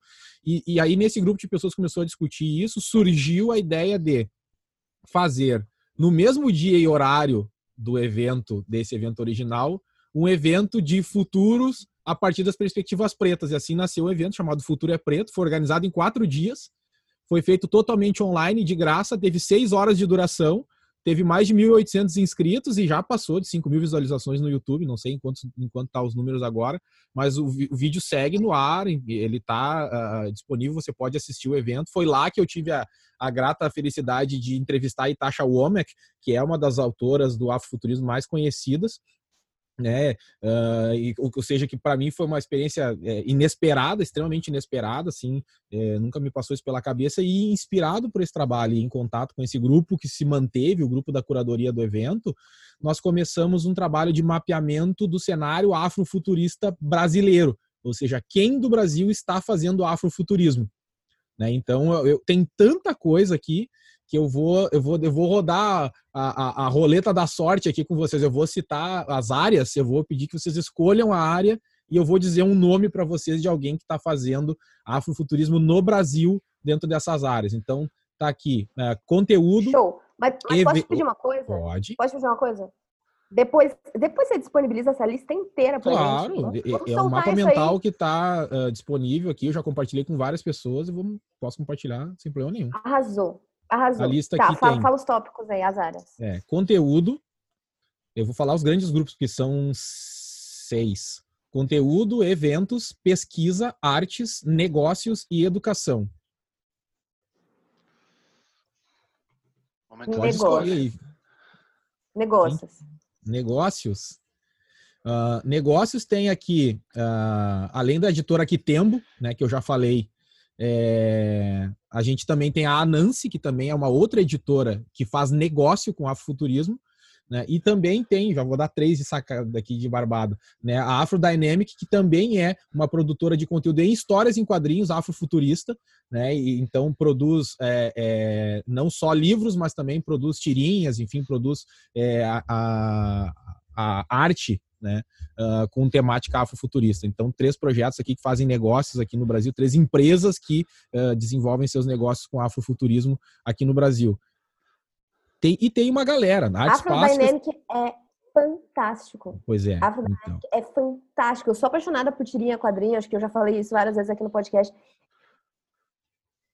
E, cara, quando eu descobri Afrodynamic, eu quase morri. É incrível, é maravilhoso. Essa dica eu compartilho muito, porque eu amo. É. E, e, cara, aqui tem, aqui tem escritor, educação, vamos educação. E educação, uh, eu mapeei alguns cursos aqui, tá? No, Brasil. É, tem o curso da, vou deixar a dica, o curso da Toros aqui, que é o curso temporal, é, que é um curso que tem é, a participação, entre outras pessoas, da Asen Jerry, que é uma grande pesquisadora, é, pós-doutora em, em afrodiáspora, e, ela trabalha o conceito de tempo a partir das perspectivas da cultura africana. Então, temporal é um curso muito bacana, porque é um curso que estuda o tempo, né? então, obviamente, futuro faz parte dessa perspectiva de tempo e é recheado de pesquisadoras, de pessoas pretas que estão fazendo afrofuturismo e, e levam então, uh, conteúdo aí para quem para quem quiser fazer. E essa lista é enorme, tem um monte de coisas e, e eh, super recomendo aqui que vocês saibam mais. Uh, e antes de, de, passar a bola aqui, trago só mais uma dica aqui uh, de duas coisas, né? Falamos sobre o Chadwick agora há pouco. Um dos últimos filmes que ele, que ele participou, enfim, que foi lançado é, é, em português é o Destacamento Blood. Não sei quem já assistiu ou não, mas enfim, tá no streaming ali. É, é, eu super recomendo, porque é um filme dirigido pelo Spike Lee. Né? Então, é, junta assim duas, duas pessoas que. Exato. E o Spike Lee, ele é, cara, o, o filme é, é muito foda. E, e, ele é um filme que ele conta, assim, vou falar rapidamente, mas é, ele conta uma coisa que é muito importante para a gente parar e analisar durante o filme, que é, uh, obviamente, pelas perspectivas pretas, como o Spike conta muito bem, mas qual, qual o impacto a guerra gera no ser humano. Então ele, ele traça essa narrativa contando do movimento, né, que o Martin Luther King estava fazendo nos Estados Unidos na época da, época da guerra do Vietnã e conta a história de pessoas pretas que foram para o fronte para virar escudo para bala na guerra contra o Vietnã. Pessoas que estavam vivendo a controvérsia de estar na guerra lutando por um país que não os queria. Né? Lutando por um país, por Estados Unidos da América, que não viam na causa desse próprio povo preto essa, é, é, esse merecimento. E o Martin Luther King morre durante a guerra. Então ele mostra, né, o Chadwick e outros atores lá que estão no front recebendo pelo rádio a notícia que o Martin Luther King morreu enquanto eles estavam lá na guerra defendendo os Estados Unidos. Então o, o, tamanho do impacto na, na personalidade, na história, na vida, na cabeça de uma pessoa que uma guerra proporciona é extremamente devastador. E, de novo, quando eu falo que tem um cara que está lá é, é, escolhendo o afrofuturismo como um, uma cápsula de sobrevivência, é, inventando um futuro no qual ele existe, esse cara está numa guerra todo dia, porque a cada 23 minutos um irmão vai morrer. Então, e, e, pensar o impacto que isso causa na vida, na cabeça da pessoa é extremamente importante, porque a partir do momento que uma pessoa preta mata outra pessoa, tem gente que ri, debocha, usa termos de cancelamento de CPF, coisas do gênero, se referindo a uma pessoa que está destruída mentalmente por viver num ambiente de guerra todo dia. Exato. Né? E não enxerga, enxerga essa pessoa como algoz. Né? Então, essa pessoa está destruída mentalmente por um processo contínuo de estar tá na guerra, de estar tá num, num, num, num, contexto de vida que está sempre jogando uma moeda para cima. E o filme explora isso de uma maneira assim, ó, visceral. Eu recomendo muito que vocês assistam. Vai com calma, bota um chazinho de camomila junto, mas vale muito a pena assistir, uh, porque o filme é muito bom. Eu já, já, já anotei aqui na minha lista, é o filme que assistirei hoje. Eu já peguei a dica aqui antes que vocês, lamento, eu vou assistir hoje já. E você, Carol, o que, que você traz de bom para nós aí? Então, eu vou como uma pessoa indignada com todas as questões que a gente já tratou. Eu acho Maravilhosa. que o Fausto, o Fausto vai disponibilizar uma lista maravilhosa, né? Então, eu acho que dicas de afuturismo já seremos contemplados. Então, eu vou, eu como eu uhum. trouxe também a questão do aprofundamento, eu vou trazer algumas sugestões que são justamente uh, para aprofundar um pouco mais o olhar, né, do, do, da, do porquê da existência do afuturismo, né? Por que, que ele existe, né? Da onde que ele vem, né? A, a origem dele é por um único motivo, uh, mesmo que ele tenha diversas vertentes, o motivo dele é o único, né? Então, eu acho que para chegar nele é preciso ter um conhecimento mais aprofundado. E tem uma outra, um outro ponto do afuturismo que eu acho que a gente não tratou, que é um que eu acredito muito, que eu trago na minha dissertação, que pensando naquilo que eu falei, né, do, do Black Lives Matter em pleno 2020, que é que não está rolando articular com a branquitude. Eu não articulo mais com a branquitude, porque é muito violento porque a gente, até quando é convidado, a gente recebe violência de volta. Por exemplo, essa conversa hoje aqui é tranquilo, né? Eu recebi um convite, achei lindo, mas é violento, porque para a gente é doloroso ter que tratar dessas questões com a branquitude, porque a gente tem que dar, trazer explicações que para a gente já é posto, e a gente tem que rever memórias e processos que não é a mesma coisa quando troca uma pessoa preta. E não é uma coisa personalizada, né? Porque tu, vocês trouxeram algum equívoco, alguma pergunta inconveniente, não é isso. Todo exercício nosso emocional e intelectual a respeito das questões da negritude com a branquitude é sempre sofrida. Ela nunca vai ser sem dor. Então, eu acredito muito no aquilombamento. Acredito muito no encontro e na potencialização de pessoas pretas entre pessoas pretas, que é o que eu proponho na minha dissertação de mestrado que pessoas negras, entre elas, consigam se potencializar a partir do afrofuturismo para projetar um cenário de moda sustentável mais genuíno. Né? O meu estudo de casa é com a marca Lab do Emicida, então eu acredito muito no aquilombamento. Então, as minhas sugestões aqui é para quem quer refletir um pouco mais, sendo pessoa negra ou não, a respeito da essência do que move a gente para movimentos como o afrofuturismo. Então, vou sugerir o quilombismo, do Abdias Nascimento. Vou mostrar para vocês aqui. Pessoal no podcast não vai conseguir ver, né? Mas aqui no Zoom a gente consegue ver entre nós. Esse livro é incrível. Eu consegui pegar ele há pouco tempo. Não é uma publicação super popular. É de 1980, essa teoria. Eu super recomendo. Uh, tem um livro muito recente que é de uma autora que é gaúcha, a Aline Bueno, que é advogada e a dissertação, a tese, a tese não, desculpa, o TCC dela em direito, casualmente também na Unicinos, imagens de controle, que é um conceito de pensamento de Patricia Hu Collins, que é feminista negra, que fala sobre todas as imagens de controle sobre nós mulheres negras que a sociedade nos impôs. É uma leitura incrível. E um que para gente uh, é muito potente, assim, que é Pele Negra, Máscaras Brancas, do Franz Fanon, que é um teórico negro uh, incrível, que toda pessoa negra precisa ler. Não é uma leitura fácil e fluida, mas é uma leitura muito potente, porque trata muito das nossas identificações, né, do que se relaciona também com a nossa imagem. Como o futurismo ele hoje é muito percebido pela imagem, né, pela estética e tudo bem. Uh, esse é um ponto de partida importante para a gente, até porque o racismo ele vem do fenótipo, né? Então, a gente ter consciência de como a nossa imagem se relaciona com o mundo externo uh, é muito importante para a gente, não ter a, a, a, a, inocência de acreditar que o racismo se decompõe do nada, assim, porque ele é muito mais profundo. Então, a gente precisa ter consciência de que o nosso existir negro, ele sempre vai gerar racismo em algum momento da nossa vida.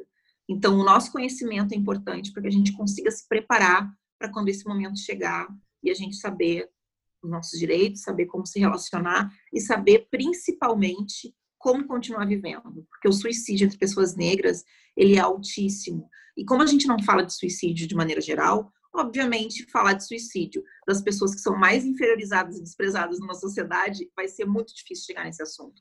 Então, falar da nossa saúde mental também passa pela percepção do racismo, que em algum momento ele vai acontecer, a gente tem que estar preparado. Por isso, eu me aquilombo cada vez mais com pessoas pretas, porque articular com a branquitude não está rolando.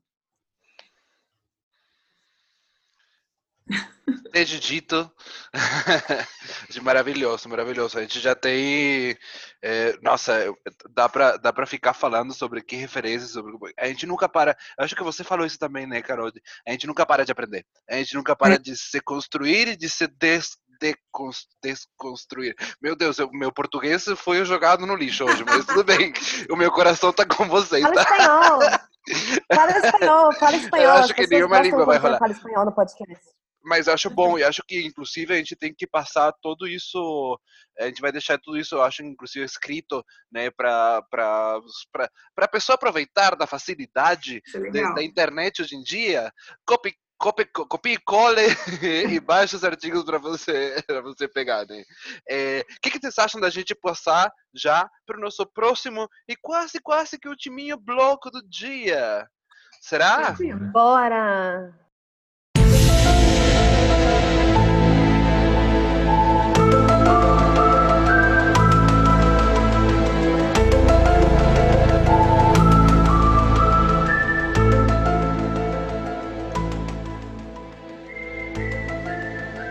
Nunca, talvez, esse momento do transporte fez tanto sentido para a gente viajar para o presente, para uma outra realidade, para o passado, para o futuro, né?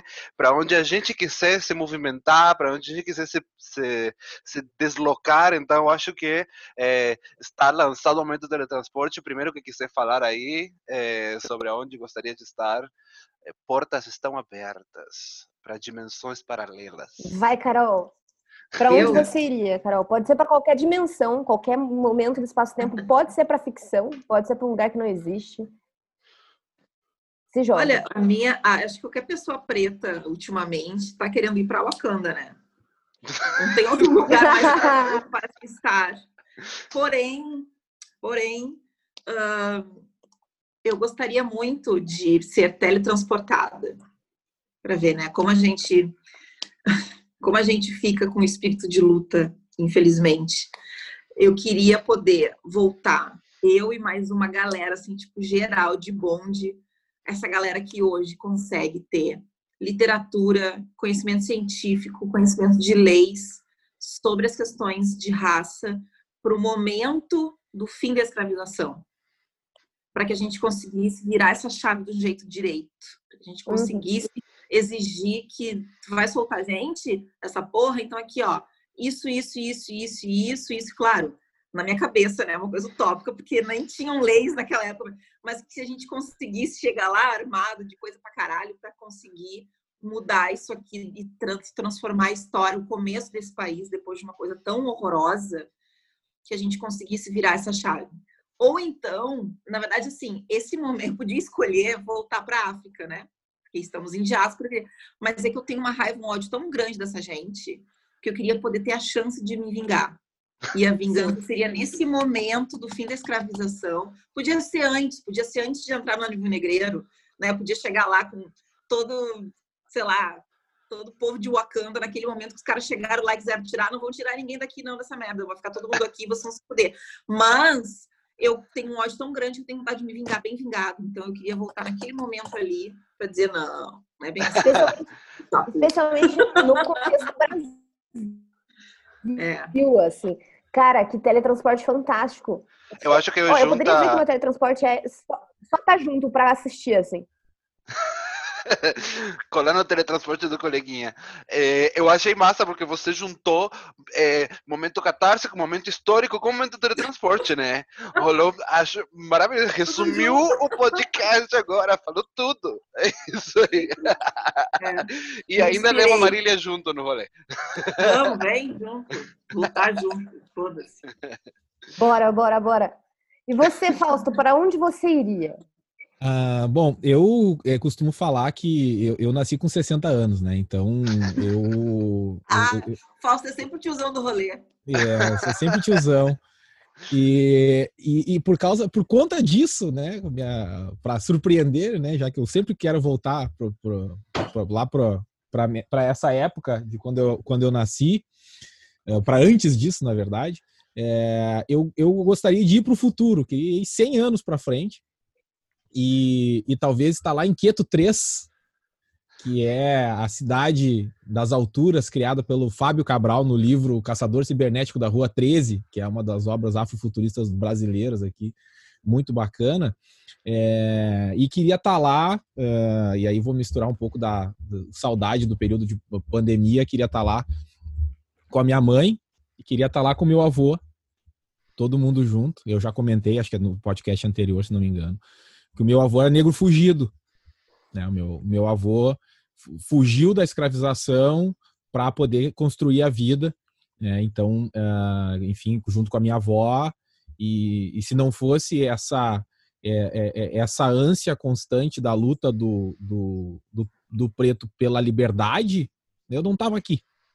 Né? Então, eu queria estar junto dele, poder dar um abraço nele. Eu carrego, meu nome é Fausto por causa dele né? O, o nome do meu avô era Faustino.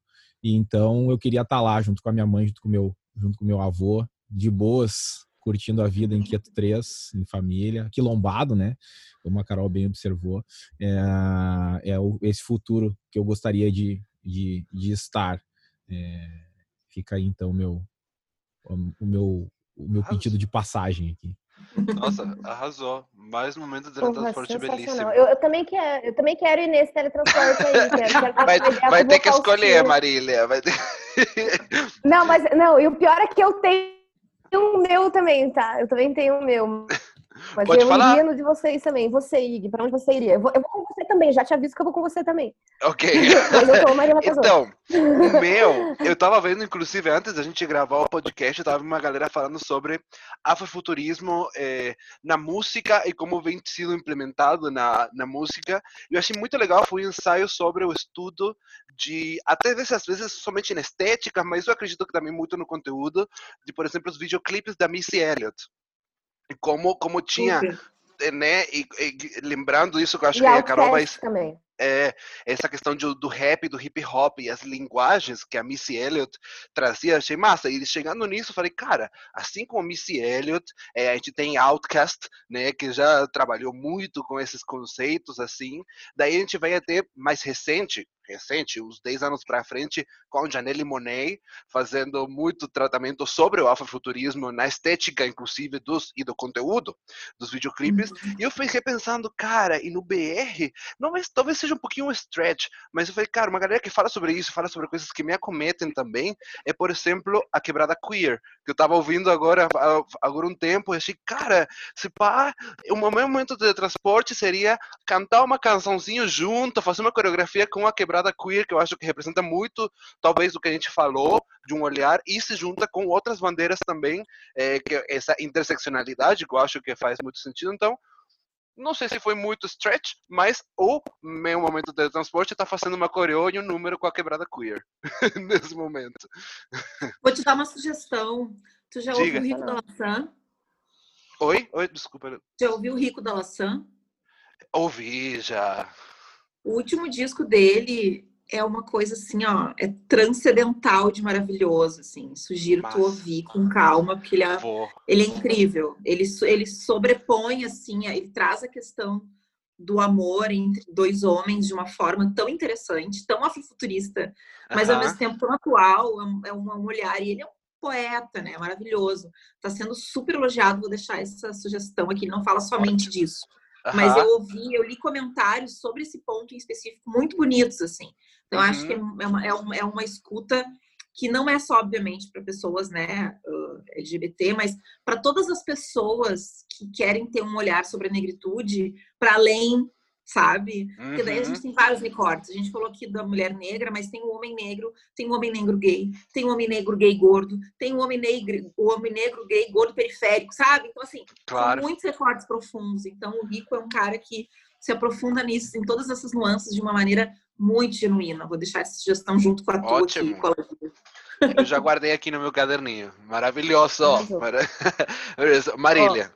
Meu momento teletransporte, ele também já é meio que uma dica, porque eu tô terminando de ler um livro, que é um daqueles livros que, cara, eu vou terminar aqui a gravação do podcast com você e eu vou correr pro livro.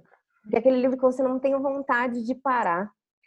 E ele é a história de diáspora, de uma família que passou é, pela diáspora e foi para Barbados, é, de uma família de escravos, de escravizados.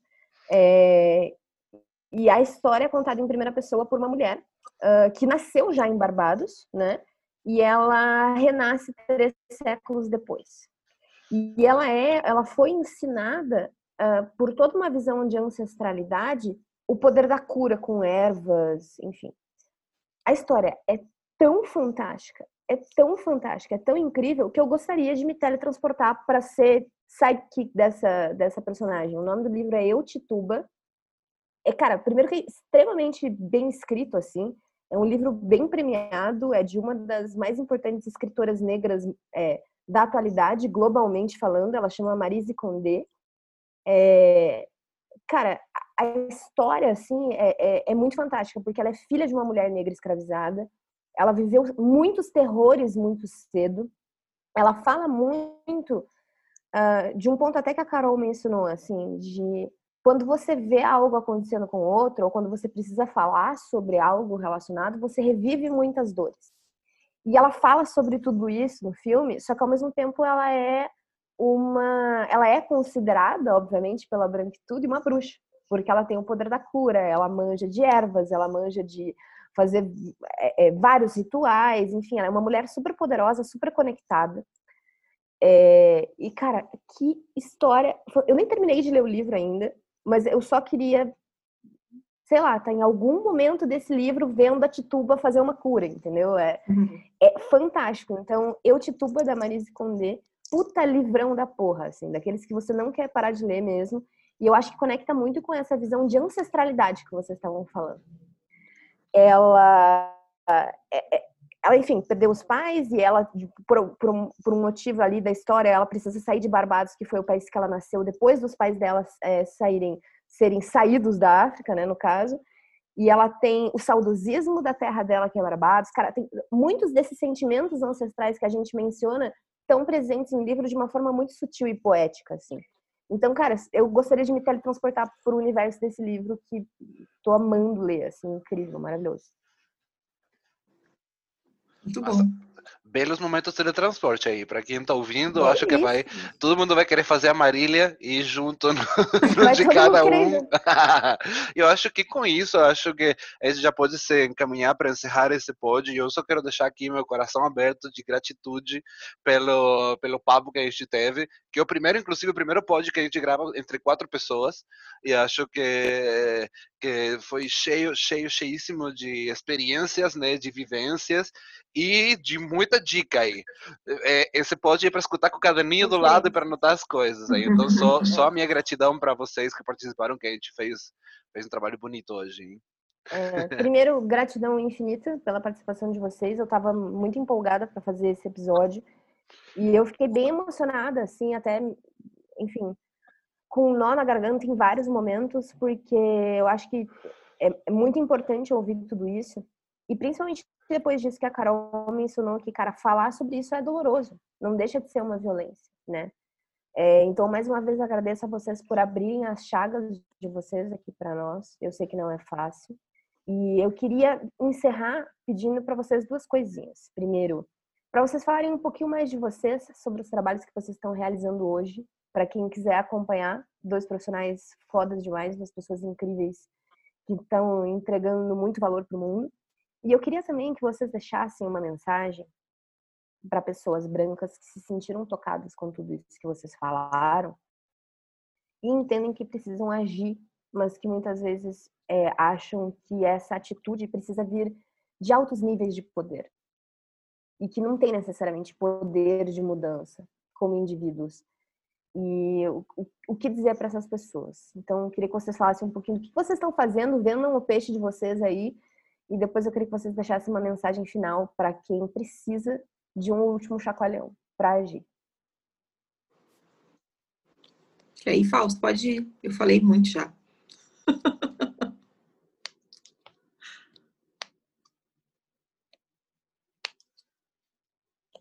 Fausto não Bom, saiu. É, eu, é, eu tava, tava falando comigo mesmo aqui. Uma eu... mergulhada em ti mesmo, assim. Exatamente. É um bom, é um bom exercício, ouvindo, um bom exercício. Ouvindo bem vocês. É, eu tenho me envolvido em várias coisas, em vários projetos, um pouco do exausto também é, é, físico de vários projetos, mas muitos projetos lindos assim que eu tenho muito orgulho, né? Uh, o Pox, né, que é uma empresa que é uma plataforma de aprendizagem interativa, está indo para um momento bacana de reposicionamento de marca, enfim, a gente quer se aproximar mais, cada vez mais de contadores de história, né, e ouvir vozes que têm sido pouco ouvidas, né? Então, o POX está indo muito por esse caminho, tem sido muito lindo essa, essa mudança que a gente tem feito e buscando esse reposicionamento de marca. Então, quem ainda não conhece o POX, conheça, pode tornar aí seus eventos, enfim, processos de aprendizagem muito mais ricos do que são hoje. E Uh, a 1% é um braço de tecnologia, então aqui a gente está falando blockchain, tecnologia de ponta, transformação digital, desenvolvimento de software, então aquela coisa bem, eh, bem pragmática, mas o momento está muito bacana, então você que tem curiosidade aí de, de saber um pouco mais sobre blockchain, eu, eu tenho todo esse, esse trampo bacana com, com a 1%, e eu também faço parte da Blockchain Academy, então a gente está lançando, enfim, cursos, conteúdos e tal. Então é, eu acho que posso te ajudar de alguma forma se você tem curiosidade com esse assunto. É, inclusive agora eu estou fazendo doutorado né, com blockchain. Estou né? lá na Unicinos também junto com a, junto com a Carol. A Carol está tá em outro programa de pós-graduação, mas na mesma instituição. Eu estou lá agora, uh, aluno no doutorado, uh, estudando blockchain também uh, aplicado. É, e, cara, é, é isso. E eu tenho tentado dedicar o máximo tempo que eu posso para os trabalhos da aldeia e, e para a Odabá. Eu estou uh, assumindo uma responsabilidade na Odabá da parte de um projeto chamado Empoder Afro, que é um projeto para ajudar afroempreendedores a evoluir os seus negócios. Então, a gente vai para um rolê grande de ajudar afroempreendedores a, a trilhar uma jornada de desenvolvimento, de autodesenvolvimento, autoconhecimento e e, e evolução dos seus negócios, seus trampos para pagar seus boletos. Né? Então, uh, é algo que me, me deixa extremamente é, cativado, inspirado e tudo mais. Então, cara, eu, eu sou esse, esse cara aí. Me envolvo em vários projetos, várias coisas. Só sei se é assim.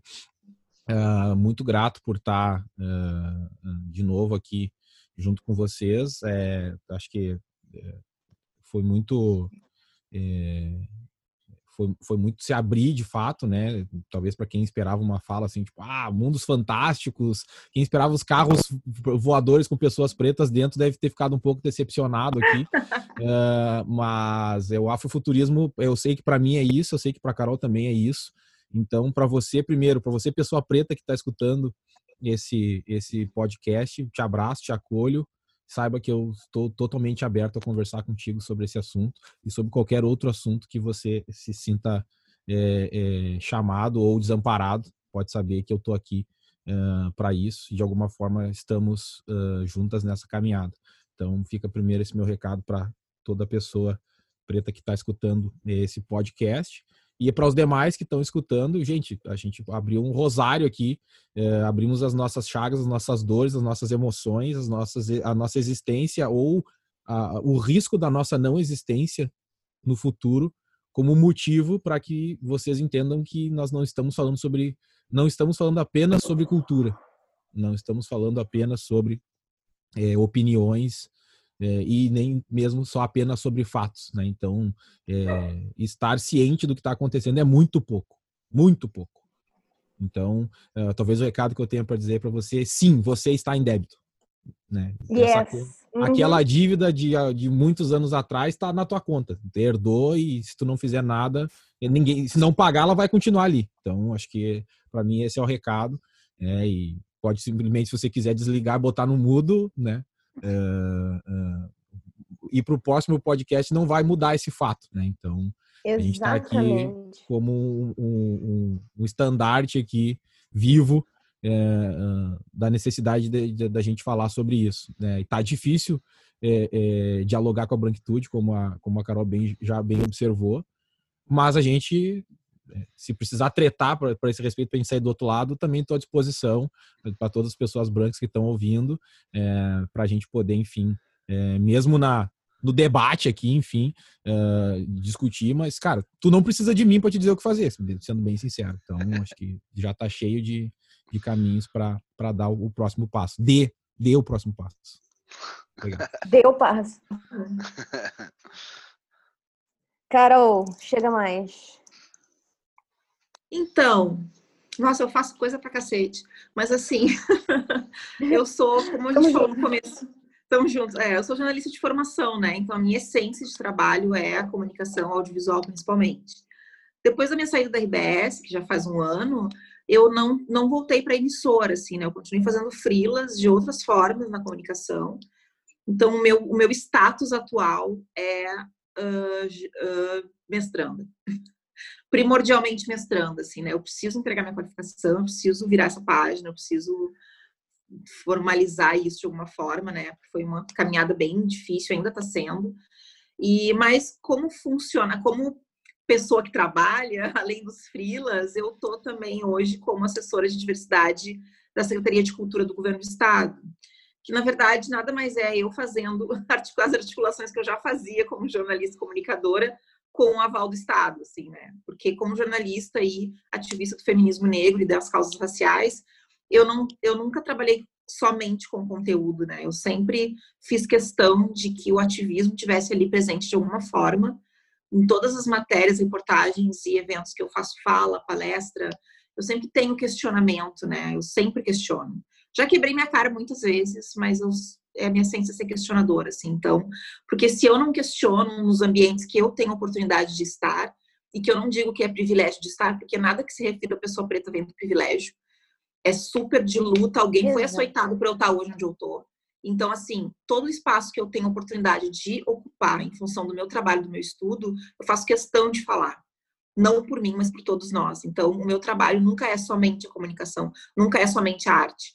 Sempre é também por mim e pelos meus, e pelas minhas, assim, que não puderam estar onde eu estou ocupando.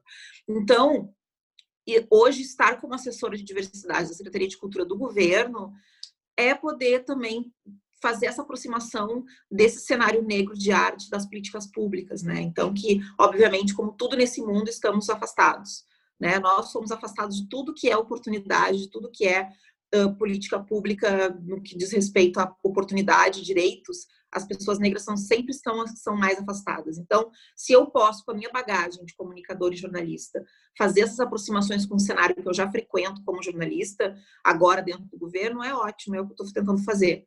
Não sou a pessoa expert em meditais e políticas públicas e, e leis, mas a minha bagagem, como a minha assessoria técnica, ela depende muito da minha, da minha bagagem real, assim, então está sendo uma experiência interessante. Mas o meu ser trabalhadora é jornalista e comunicadora que eu quero voltar a fazer uh, em breve, que eu fico tra tratando meio que no paralelo agora, mas a gente daqui a pouco vem com algum conteúdo interessante. Uh, sobre alguma coisa que eu possa dizer, assim, eu faço muitas minhas palavras as do Fausto, assim, sabe? A gente não não vai dizer o que as pessoas têm que fazer, assim, né? Hoje tem muita, tem todos os acessos possíveis. Então, assim, não é o que fazer, é quando fazer. Quando, é fazer, quando começar a fazer. É fazer. Fazer. No seu, no seu dia a dia, nos seus questionamentos, né? nas coisas mais simples.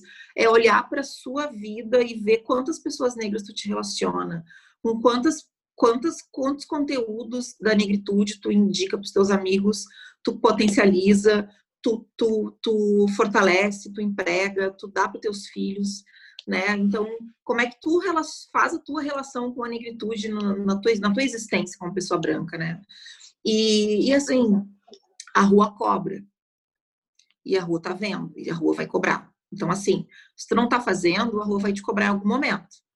Então, já tá mais do que na hora, assim, né? Então, assim, eu me lembro que quando tu falou que estava com nó na garganta, né, Marília? Eu vou trazer para ti uma, um questionamento que eu fiz com o Fausto quando ele me convidou para esse podcast, que tem muito a ver, óbvio, com uma relação dele contigo. Mas é um olhar meu que eu vou trazer para dividir com vocês. Quando ele me mostrou o podcast, eu ouvi algumas coisas e falei assim: não te incomoda que ela te chama de irmão? Porque eu não admito que mulheres brancas me chamem de mana, de irmã. Porque a nossa relação de irmandade não existe. Sabe? Então, assim, obviamente, eu jamais julgo os relacionamentos que as pessoas estabelecem com a branquitude, de maneira nenhuma. Sejam, sejam de amizade, sejam de casamento, de relacionamento, de qualquer que for. Mas eu acho que é muito importante que tenha a reflexão a respeito de como é o relacionamento de pessoas brancas com pessoas negras, pensando no contexto social. Todo relacionamento que é interracial, ele tem alguém que sai prejudicado. Tem alguém que no contexto social vai despotencializar os seus. E na relação entre uma pessoa negra e uma pessoa branca, a pessoa negra sempre sai no prejuízo. É sempre a pessoa negra que lá na frente vai colher algum demérito ou vai ter que se responsabilizar pela falta de conhecimento da pessoa branca que não reconhece o seu lugar social como branquitude, que ainda goza dos benefícios da escravização. Então, eu acho que se eu posso dizer alguma coisa para quem está ouvindo e não é uma pessoa negra, é reconhecer o seu lugar social como pessoa branca e qual a sua responsabilidade sobre tudo isso que a gente sofre, tudo isso que acomete socialmente as pessoas negras e como agir porque as informações já estão todas aí. Já está tudo posto. Então, se não sabe como fazer, tu só tem que esperar a rua te cobrar. Perfeito. Esteja, estejam dadas as dicas. Eu acho que a gente, mais uma vez, como cada um dos depoimentos de hoje, a gente fecha com chaves de ouro. A gente, a gente, a gente abriu portas e fechou elas com chaves de ouro maravilhosas hoje. É, eu vou ainda mais repetir, não me cansar de repetir a super gratidão que eu tenho por vocês, é, por, esse, por esse puta podcast que a gente fez hoje. E como dizia o professor meu, eu tenho muita pena de quem não vai ouvir a gente, porque tem muitas pessoas que precisariam ouvir essa nossa conversa. Então, mando mais uma vez um abraço virtuosão gigantesco para todos. É, e se alguém quiser dar mais um tchauzinho, senão a gente já encerra esse sucesso de hoje, né?